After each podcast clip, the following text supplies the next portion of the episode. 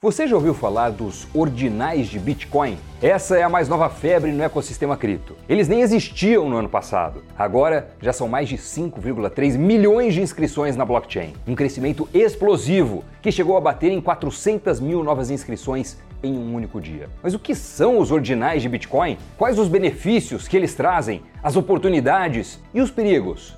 Você precisa estar por dentro disso. E vai saber tudo agora no Crypto News. Roda a vinheta! Salve pessoal, bem-vindos ao Crypto News. Uma nova onda surgiu no ecossistema do Bitcoin no início desse ano e vem dando o que falar. São os Bitcoin Ordinals, ou Ordinais de Bitcoin. Desde que a novidade foi anunciada em janeiro, o número de inscrições disparou e mais recentemente de forma exponencial. Em um resumo simplificado, os Ordinais de Bitcoin são ativos digitais registrados em um Satoshi. Um Satoshi é a menor fração possível de um Bitcoin. Cada Bitcoin tem 100 milhões de Satoshis. Aliás, o nome dessas subunidades veio do pseudônimo do criador do Bitcoin, o famoso Satoshi Nakamoto. Os ordinais de Bitcoin são uma forma de inscrever conteúdo digital na blockchain do Bitcoin. Esse conteúdo pode ser inscrito na rede na forma de imagens, como se fosse um arquivo JPEG, ou em outros formatos, como texto, áudio, vídeo e até aplicações. Seja qual for o conteúdo digital, seu registro é feito nos satoshis, as menores unidades existentes de um Bitcoin. Como cada Bitcoin é feito de 100 milhões de satoshis, a quantidade de possíveis registros de ordinais é na casa dos quatrilhões. Para alguns, essa novidade é só mais uma forma de se divertir com a tecnologia das criptos. Para outros, é uma porta que se abre para um universo de possíveis usos práticos e uma nova narrativa mais utilitária em torno do Bitcoin, para além da função de reserva de valor. No ecossistema, tem também gente preocupada com os aumentos galopantes nas taxas, no tempo de processamento e no volume de armazenamento da blockchain causados por essa nova onda. A possibilidade de registrar conteúdo em satoshis se tornou viável em novembro de 2021. Foi quando entrou em vigor a atualização da blockchain do Bitcoin, conhecida como Taproot. O upgrade permitiu uma funcionalidade que agora mostra potencial. Passou a ser possível atribuir um número de identidade para cada um dos 100 milhões de satoshis que formam um Bitcoin, e isso permitiu a rastreabilidade dessas frações. Em janeiro desse ano, um programador e artista digital chamado Casey Rodarmor lançou o protocolo dos ordinais de bitcoins. É um manual de como mintar os satoshis, ou seja, de como anexar conteúdo nas subunidades de Bitcoin.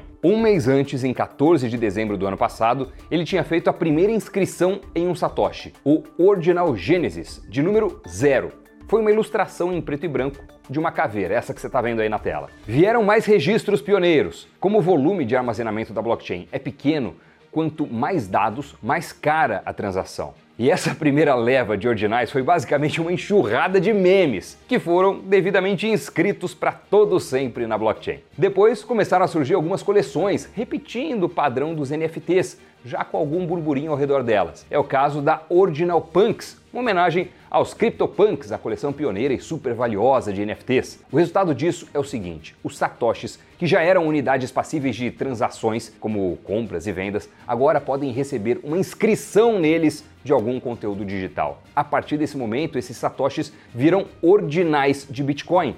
E com isso, esses microcriptoativos se tornam algo mais. Passam a ser coleções digitais imutáveis. Fazendo uma analogia, como se alguém pegasse uma moeda de um centavo de real e colasse nela uma foto. Deixaria de ser uma mera moeda de um centavo e passaria a ser outra coisa. A teoria dos ordinais vai além e prevê aplicações em que os satoshis sejam linkados a outros tipos de criptoativos, como tokens ou stablecoins. Os ordinais podem ser negociados na blockchain via carteiras digitais, exatamente como o Bitcoin. Para quem quer ir mais a fundo, tem alguns sites facilitando os trades. Por exemplo, Ordinals Wallet, Hyro e Xvert. E há apps de mineração de ordinais, como Gama e Ordinals Bot. O hype em torno do assunto pegou tração em fevereiro, quando o número de inscrições em satoshis passou a dobrar de semana a semana. No início de março, havia 300 mil ordinais mintados. No fim do mês, eram 700 mil. O total saltou para 2 milhões no fim de abril. E nessa semana já são quase 6 milhões de ordinais. Além do aumento de volume, tem havido também algumas extravagâncias de preço nessa empolgação toda, como é comum acontecer no universo cripto. Por exemplo, aquele passarinho tosco, meio desenho de porta de banheiro, que eu mostrei agora há pouco, que foi o ordinal número 1, já virou um item cobiçado na criptosfera. Acredite se puder, ele foi colocado em leilão ao preço de 100 bitcoins. É isso mesmo, o equivalente a 14 milhões de reais. Mas apesar dos paralelos com os NFTs, existem diferenças importantes entre essa novidade e os tokens não fungíveis. Vale lembrar, NFTs são ativos digitais únicos que existem em uma blockchain e não podem ser replicados. Eles têm identificação individual e metadados que os distinguem de outros tokens. Os NFTs ficaram famosos por registrar obras de arte digital colecionáveis, como as coleções Board App Yacht Club e CryptoPunks, cujos NFTs às vezes são negociados por milhões de dólares, embora esse mercado de NFTs tenha sofrido aí uma baita pancada de uns tempos para cá. Já os ordinais parecem ter nessa capacidade de registrar conteúdo apenas uma das várias possíveis aplicações. E o tipo de conteúdo mais frequente hoje é texto, seguido de imagem,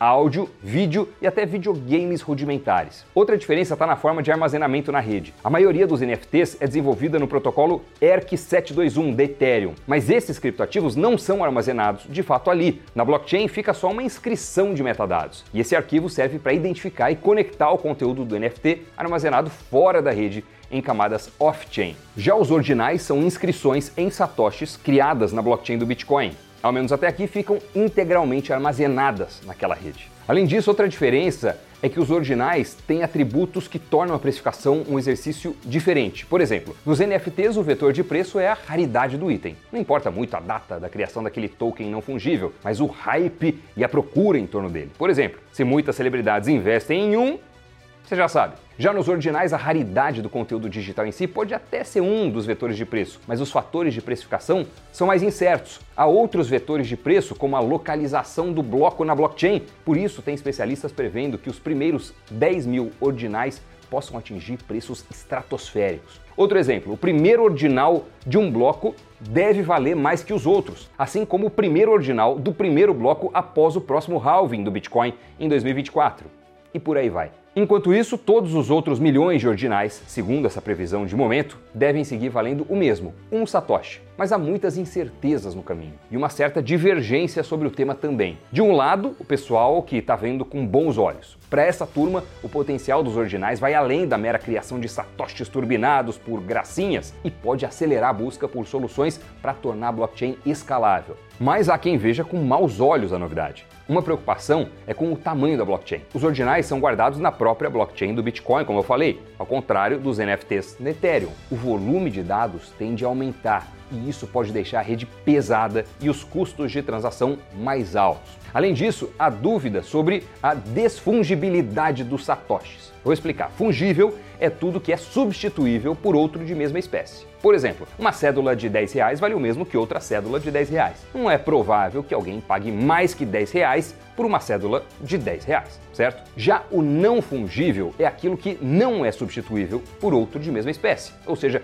algo que é especial por suas próprias características. Até aqui, salvo exceções, os satoshis que viraram ordinais têm sido negociados ao preço de um satoshi. Mas a criação de coleções hypadas e o surgimento de novas aplicações poderiam afetar a volatilidade do Bitcoin. Pessoal, em resumo, eis a mais recente novidade no ecossistema cripto: ordinais de Bitcoin.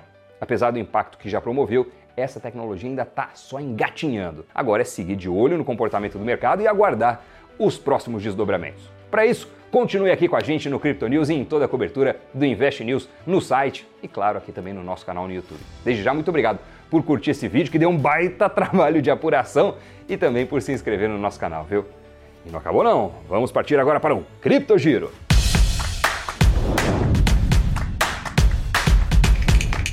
O Bitcoin caiu abaixo de 27 mil dólares pela primeira vez em mais de duas semanas. Segundo a Reuters, embora as negociações tenham aumentado durante a recuperação dos preços no primeiro trimestre, um exame mais detalhado mostra que o volume é o menor em vários anos. Isso seria uma consequência da recente série de escândalos e falências no setor, além de uma regulamentação mais rigorosa.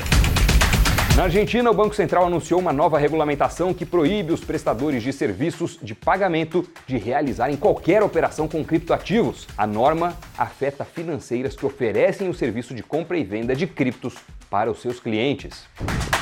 Nos Estados Unidos, o IRS, equivalente à Receita Federal no Brasil, entrou na justiça com pedidos de 44 bilhões de dólares em impostos contra a massa falida da corretora FTX. O maior pedido contra o grupo é direcionado à gestora cripto Alameda, de 37 bilhões de dólares em impostos não pagos.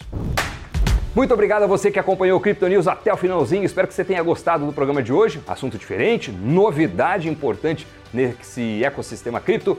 Valeu mesmo pela companhia, pela parceria de sempre. Bons investimentos e até o próximo programa. Tchau!